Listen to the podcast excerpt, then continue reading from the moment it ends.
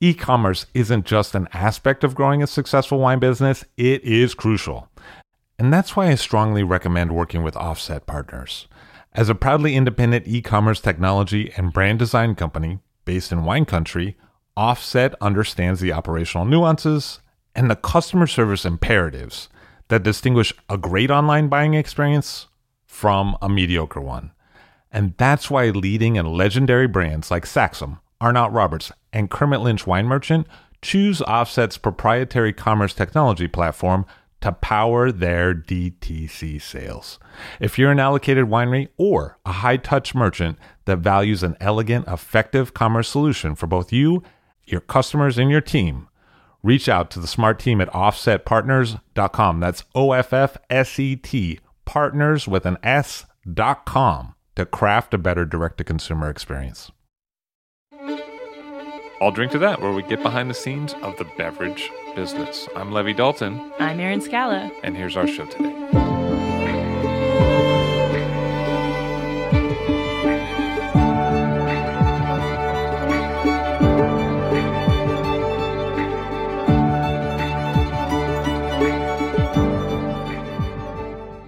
Marchese Umberto Fracassi Ratti Mentone on the show today. Hello, sir. How are you?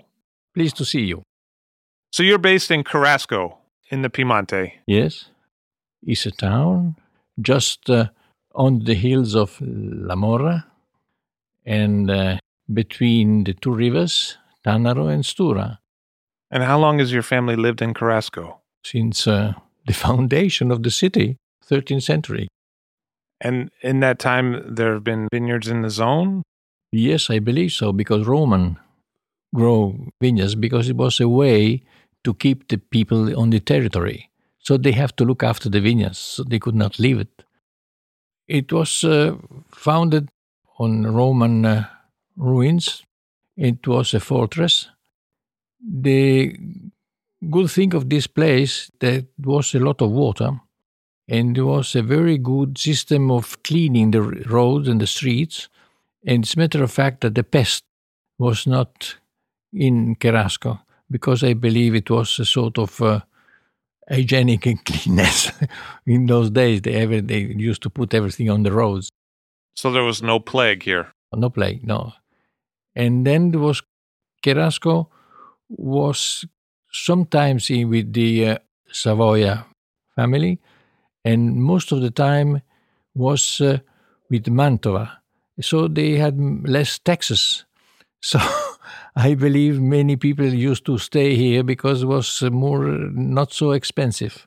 And so we have uh, uh, important families used to build their house in here because it was fortress. And also we have a synagogue still now and was a very important, uh, yes.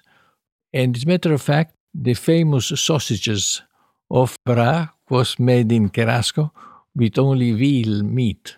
It, it was a city that had a big past but no future, unfortunately. But the climate is okay and uh, it's an agriculture town. It's a pleasant to live. And you grew up here. Yes, when I was a child, yes. And during the war, And your father died in 1985. yes. I split the land with my brother, yes, and they had the vineyards. He was very happy not to have this problem, but so I was happy because I, I like make wine, I like drink it, but unfortunately I cannot drink it all myself, so I have to sell it also. The family had been making wine like Barolo for its own cellar. Oh yes, yes. Since ever, we found the labels from uh, latest uh, 1800 and uh, some uh, price list of uh, early 1992, 1904. And I believe the label was made for um, the exposition in Turin in nine, 1911. And um, since we didn't change it, because it's cheap, only two colors, white and black. Today, you're the only producer of a Barolo from Cherasco. From Cherasco, yes. But usually it was not known as Barolo, it was just a wine. But only because when they enlarged the area of Barolo in 1962, they put us in. because be, before Cherasco was not in, but then they put us in because it was an historical vineyard. It was always there. We used to make Mantoetto, but they didn't know that was Barolo. It was just Nebbiolo. That vineyard is towards the direction of La Morra in Cherasco, right? Yes, looking south. This place I have only Barolo because I, I am on the limit of the area of the Barolo Empire. I am just on the border, but just for a few meters I am in. I am lucky we have no chalk because in this area there is a problem. There is some chalks, but we, luckily my piece of land very small, only two hectares. They have no chalk. In '86 we had hail. A lot of hail. Yes, and um, we decided to enlarge the area. Part of the parcel was Barbera. It was a nice, very nice Barbera. It was perhaps a pity to take away this Barbera. But I like personally Barolo. I like personally Nebbiolo. And I, in my opinion, this soil is uh, suitable for for a Nebbiolo to make a Barolo. See, it's an easy drink of Barolo. In this area, like in La Morra, it's impossible to have a Barolo very strong with a lot of tannins like Monforte and Serralunga. So I thought that it was better to choose the way to try to have a flavor, and perfume, and easy drink wine. And uh, I leave the uh, the fermentation for only one week or a little bit more, and then I take it immediately away, and I keep it boiling in steel for one month try to make it light. I, I like it like that, but uh, this is a question of taste. But at the same time, it seems that the Barolo you make is ageable as well. See, see. I remember during the war, there was a lack of bottles. It was impossible to get bottles. And uh, in those days, we used to give to the people that work in the country some wine like a salary.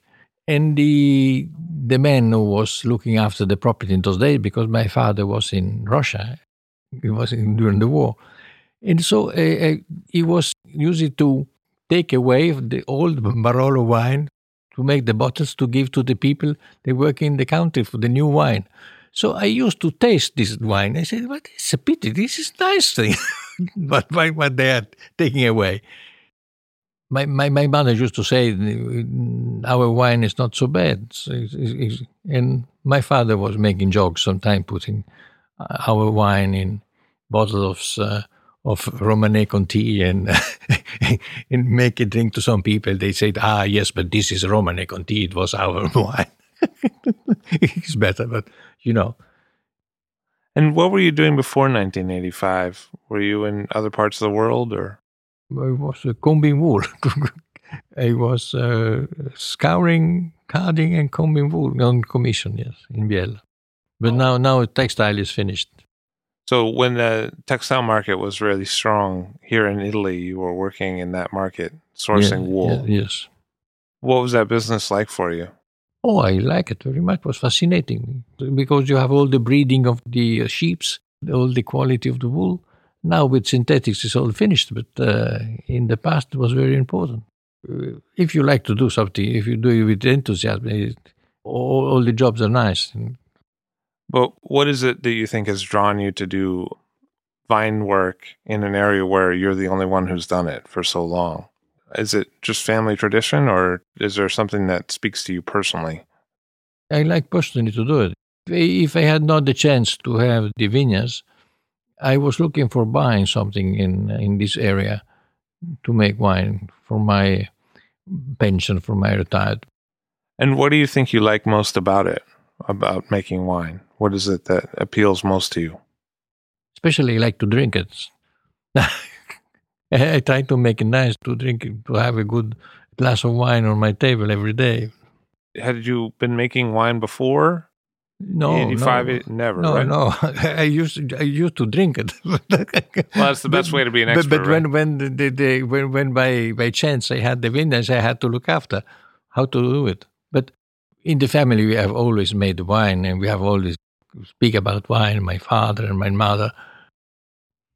And uh, when I came here, my mother say, "We have to stop to make wine because it's a silly thing, stupid. It's only small production. I will take you to somebody who knows everything about wine. And he will explain you that better you don't make the wine. So we went to see Gigi Rosso. Gigi Rosso showed me all the winery, and then uh, we went to uh, a reception room and we sit down in very nice chairs. And uh, Gigi Rosso said, "Well, I knew that you like to keep on going and making wine, and uh, I am very pleased. You know, it's a business that you don't earn money, but you can live on it." My mother, she was furious. She said, "We are, we are not." we reached an agreement that you were telling to my son not to make wine, and then you were saying to him to make the wine. And this is a story that Gigi Rosso is telling to everybody that my mother was saying to him. But in a certain way, she was right. Much better to produce nuts than making wine.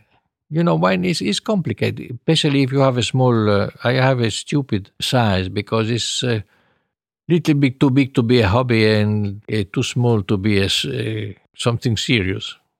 You know, I am old. I'm 80 years old, so I have an, I am in pension. So, I, uh, and you had a historical cellar on the property. Yes, yes. We we moved. We had another one before, but then this building has been sold, and so I have a, the the cellar I just behind. We say uh, home and job all together. it's not so easy to work inside because it's on it's on two levels. So we have to go up and down, up and down. I'm getting old, so sometimes I would like to have a nice winery all at the same level. But uh, no, I prefer to have it uh, in uh, in my place when I sleep, because in night time when when the wine is boiling, he, perhaps he knows that uh, we have to go and see what happened, you know, because uh, we have to control what happened today the Mantoetto vineyard is planted to Lampia, Michet, Michet Rosé clone. Mostly Lampia. The, the, percentage is a little bit more than 50% is Lampia, the rest is uh, Michet and Rosé, yes. And you added the Rosé clone? Yes, because I like the Rosé. yeah. Well, I could see why, especially with the kind of wine you're going for, the style. Yeah, yes, because I, I was looking to have a good flavor, not so much tannin. And the rosé is uh, the problem is that the color is not so brilliant. So to have a, a, decent color with some rosé is more difficult. So when I put down the rosé, they tell me, then then you will never reach the color that you like. you like, but they say, oh, pacienza. and the alcohol is probably a little bit lower too. Yeah. With the rosé. Yes. Do you ferment them all together? Yes, yes. I have not I have not not a sufficient quantity to make different parts. Sometimes I ferment in, in different times what we harvest uh, before, and then after a week the other one because the exposition is uh, sud sud-west, and sometimes part of this you get uh, ready before, so we have to to harvest and uh, press it before. Yes. So, in terms of exposition, it undulates some and it has different facings, and so it doesn't ripen evenly. Some parts of it ripen before other parts. And as a result, the harvest takes a while, the whole harvest. To complicate my life, on seven hectares, I make four quality of wine. So I start in September, end August, September, I finish for uh, Christmas Eve. it's a pretty long harvest period for seven hectares. You also make other grape varieties, and you have a Dolcetto and in two different bottlings, and a Barbera and a Favorita. Oh yes, I make Favorita.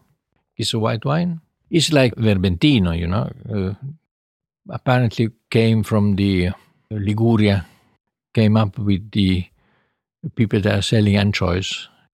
But here it takes uh, another flavor. You have the Favorita from the Roero area, a Favorita from this area, uh, they say right side of the Tanaro River. And then the Dolcetto, of course, because it's our special wine the, the wine that we like to have every day with our spaghetti or tagliatelle.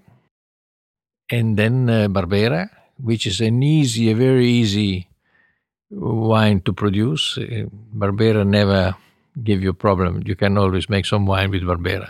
This, this was the reason was was so popular. with some barrique because people like some barrique with Barbera, and then finally Barolo. Yes, Why did you decide to make a favorita? because it's a typical wine of this of this area, and in my opinion, grows better than Arneis. But Arneis is, I believe, is more successful in the Roero area. In uh, our area here, I believe uh, Favorita we get uh, getting better results. I, I like Nascetta very much. I I will try. You're gonna plant some. yes, And how does that differ than favorita? it's more strong. They have more body, more structure. And uh, I don't know if I can make so nice nascetta like they make in uh, in Novello, but I will try. I, I can tell you in four or five years what what happened because it's my we never had nascetta at home, so I will try. Do you think you'll blend those two white grape varieties or keep them separate? Yes, I, I believe I could blend with with other wines. Yes, or with uh, Arneis or with Favorita. Yes. Sort of get the freshness of one grape Yes, I don't know the- how we can make because we have a lot of rules for uh, how we can make the label, how what we have to put in the label, all these stories that we have. There must have been a lot of that for you. I mean, you're sort of pioneering a whole subzone, and you're the only producer, and there must have been a lot of learning moments where you sort of had to figure out Oh, what to well, do. but I like to do it. Yeah. When you do something that you like, it's not it's easy, but it's not so difficult make wine. It's more difficult to sell it. It's probably uh, an unusual zone for people to get used to if they've never heard about it before. You probably have to explain a lot. What do people tell you when they try your wines? I mean, how do they respond to the But wines that you make? somebody say, "Well, this is nice wine, it's good." Somebody say, "I don't like it." Somebody say, "I drink Coca Cola." So it's like- it depends. You know, in the past, the wine was part of the of the food because people used to uh, eat very fat food, or uh, and we, they need uh, to uh, digest something but now it's not anymore. It's just a question of talking about uh, just uh, fashion, or or perhaps they like it. Personally, I like it. And you make two different dolcettos, actually. There's- yes, I make one dolcetto only on steel, and one uh, dolcetto which is uh, went through some wood and some barrique sometimes just few days, uh, say just to give some tannin, and uh, with some uh, grapes of Nebbiolo. We used to make it in the past. We call it dolcetto nebbiolato. Which is uh, actually kind of a traditional style in the region. Mhm. You don't see that often. No, because the problem is that you lose part of the production of the Nebbiolo because you you need to put this dolcetto on the on the grapes of the, the Barolo and tart boiling. It is it's a hell of a job, but uh, I have time to do it. The two dolcettos seem quite different as a result. The one Yes, they are. If the people they don't know that it's the dolcetto, they they don't realize it's dolcetto. I remember once a, a young lady come to see me, ring at the bell. They say, "I had a very nice wine of your production in a place of a friend of yours, uh, Chabot Bruzat, uh, but I have no more. It's finished." Uh, but I say, "I have the usual dolcetto." Then, ah, no, no, no, no, no, no. I don't like dolcetto. But you know that that, that Chabot Bruzat is a dolcetto? No, it's not possible. Yes, it's a dolcetto. She she couldn't believe it was a dolcetto. Do your relatives try your wines? So do they ever comment to you? Oh yes, yes, yes. Oh yes, they are very uh, severe. Oh, no. They give you a hard time, do they? Oh yes, yes. Especially my brother. Oh, finally you have improved. he said, not to be not to be nice, but but he has a very good, uh, very good palate. Yes. I ask him all the time, what do you prefer? So sometimes when he's coming here for lunch, uh, I put all different bottles in, in front. I have to taste all this quality of wine. Yes, please do it. Yes. He- he usually don't drink wine, but people who don't drink wine have a very good judge because they they have not uh, ideas of the wine in the head, and they are more uh, positive. especially if the people they don't drink wine, they are a good judge, in my opinion. Because the main thing that if you like some wine, if if you like it, you have a, a glass of wine, and you have you feel that you like to have another glass. That means it's good. Do you enjoy Barolos from other parts of the Barolo zone? Oh yes, I love. Uh, you know, in the past, they used to blend the Barolos. They don't don't make. The Veronelli start talking about the cru. It's okay for me because I have only one cru. but if I had two or three cru, my father was saying that the good Barolo is made with one third of uh, La Morra, one third of Serralunga, one third of Castiglione Falletto. In the past, they used to blend the Barolo to have uh, the color, the acidity, the tannins, or try to blend the old qualities. In the past, they used to blend to different area. What's kind of distinct about your own is that it's always been from one area. Yes, yes, but uh, I have no chance because I would like to have so, so, some other piece of land in of the Barolo area, but I only have this piece. But I mean, in the history of your family, it's always been one. Yes, no, they, we only had this this piece. Yes, it's an interesting perspective that when so many other people in the area were blending across zones. Well, but because you know, my father was looking; he was a milk producer, and so he was thinking that wine was good for himself, just to have his own wine. My mother was more keen on having wine, but my father say, "Ah, wine enough what I drink," but he didn't want to have uh, too much uh, vineyards. We used to, uh, in the past, with the family, we had a lot of land, but uh, we never had many vineyards. How have you seen the greater region change since you were a boy? You know, the, the world has changed, uh, and especially in this area being in the property so split, so people were trying to make a lot of different type of production to survive, and so they were not special. You know, this um, increase of production of the wine in, in this area is only from the last 20 years because I remember when I was a child from La Morra you were looking down it was like a forest we had some small piece of vineyard somewhere but now it's, it's all vineyards because uh, wine was discovered and Barolo was uh, in, in, fashion. The, when I came here, the production of Barolo was 6 million bottles. Now it's nearly close to 13 million bottles, doubled. Uh, I hope the quality will not decrease because they, in my opinion, they have put some vineyards in the place they were better not to put. And Piemonte was also in difficulties for the export because Genova was not working, Savona not. And in Tuscany, they had Livorno. It was very, very easy to reach. And uh, in the past, the big market was UK because they had difficult weather. So wine keeps people happy. And, and so they they had the more possibility to send the wine o- o- over. And uh, from Piemonte, they try, but they never succeed. But you know, also people of Piemonte, they are not so, they are a bit, bit special. Have you seen the weather in this area change over the time you've lived here? Has it gotten warmer or? It's more warm, definitely. We used to have a very uh, wet September and in October. Now we have been lucky, and uh, September is with no rain, which is uh, very important for the vineyards. Yes, for the vineyards it's, okay. For the, for the grapes, okay.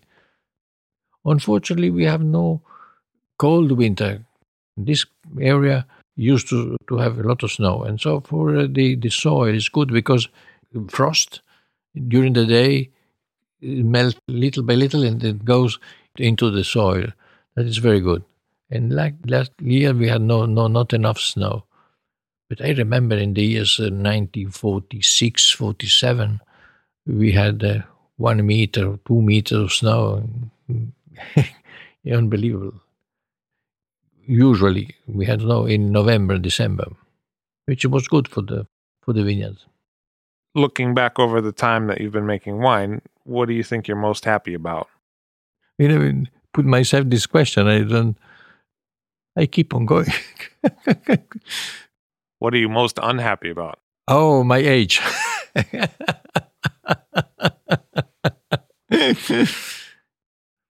yeah. But anyhow, I have enough wine to drink every every day for me, and then for the rest, not important. Marchese Umberto Fracassi Ratti Mentone was told to stop making wine and he refused to do so. Thank you very much for being Thank here. Thank you to you. Marchese Umberto Fracassi Ratti Mentone in Cherasco in the Piemonte. I'll Drink to That is hosted and produced by myself, Levi Dalton. Erin Scala has contributed original pieces. Editorial assistance has been provided by Bill Kimsey. The show music was performed and composed by Rob Moose and Thomas Bartlett. Show artwork by Alicia Tenoyan. T shirts, sweatshirts, coffee mugs, and so much more, including show stickers, notebooks, and even gift wrap, are available for sale if you check the show website, illdrinktothatpod.com. That's I L L drink to that P O which is the same place you'd go to sign up for our email list or to make one of the crucially important donations that help keep this show operating. You can donate from anywhere using PayPal or Stripe on the show website. Remember to hit subscribe or to follow this show in your favorite podcast app, please. That's super important to see every episode. And thank you for listening.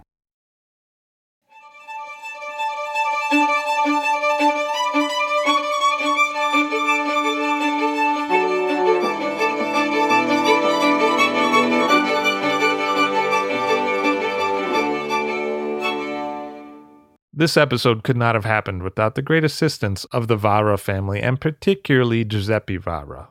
Thank you.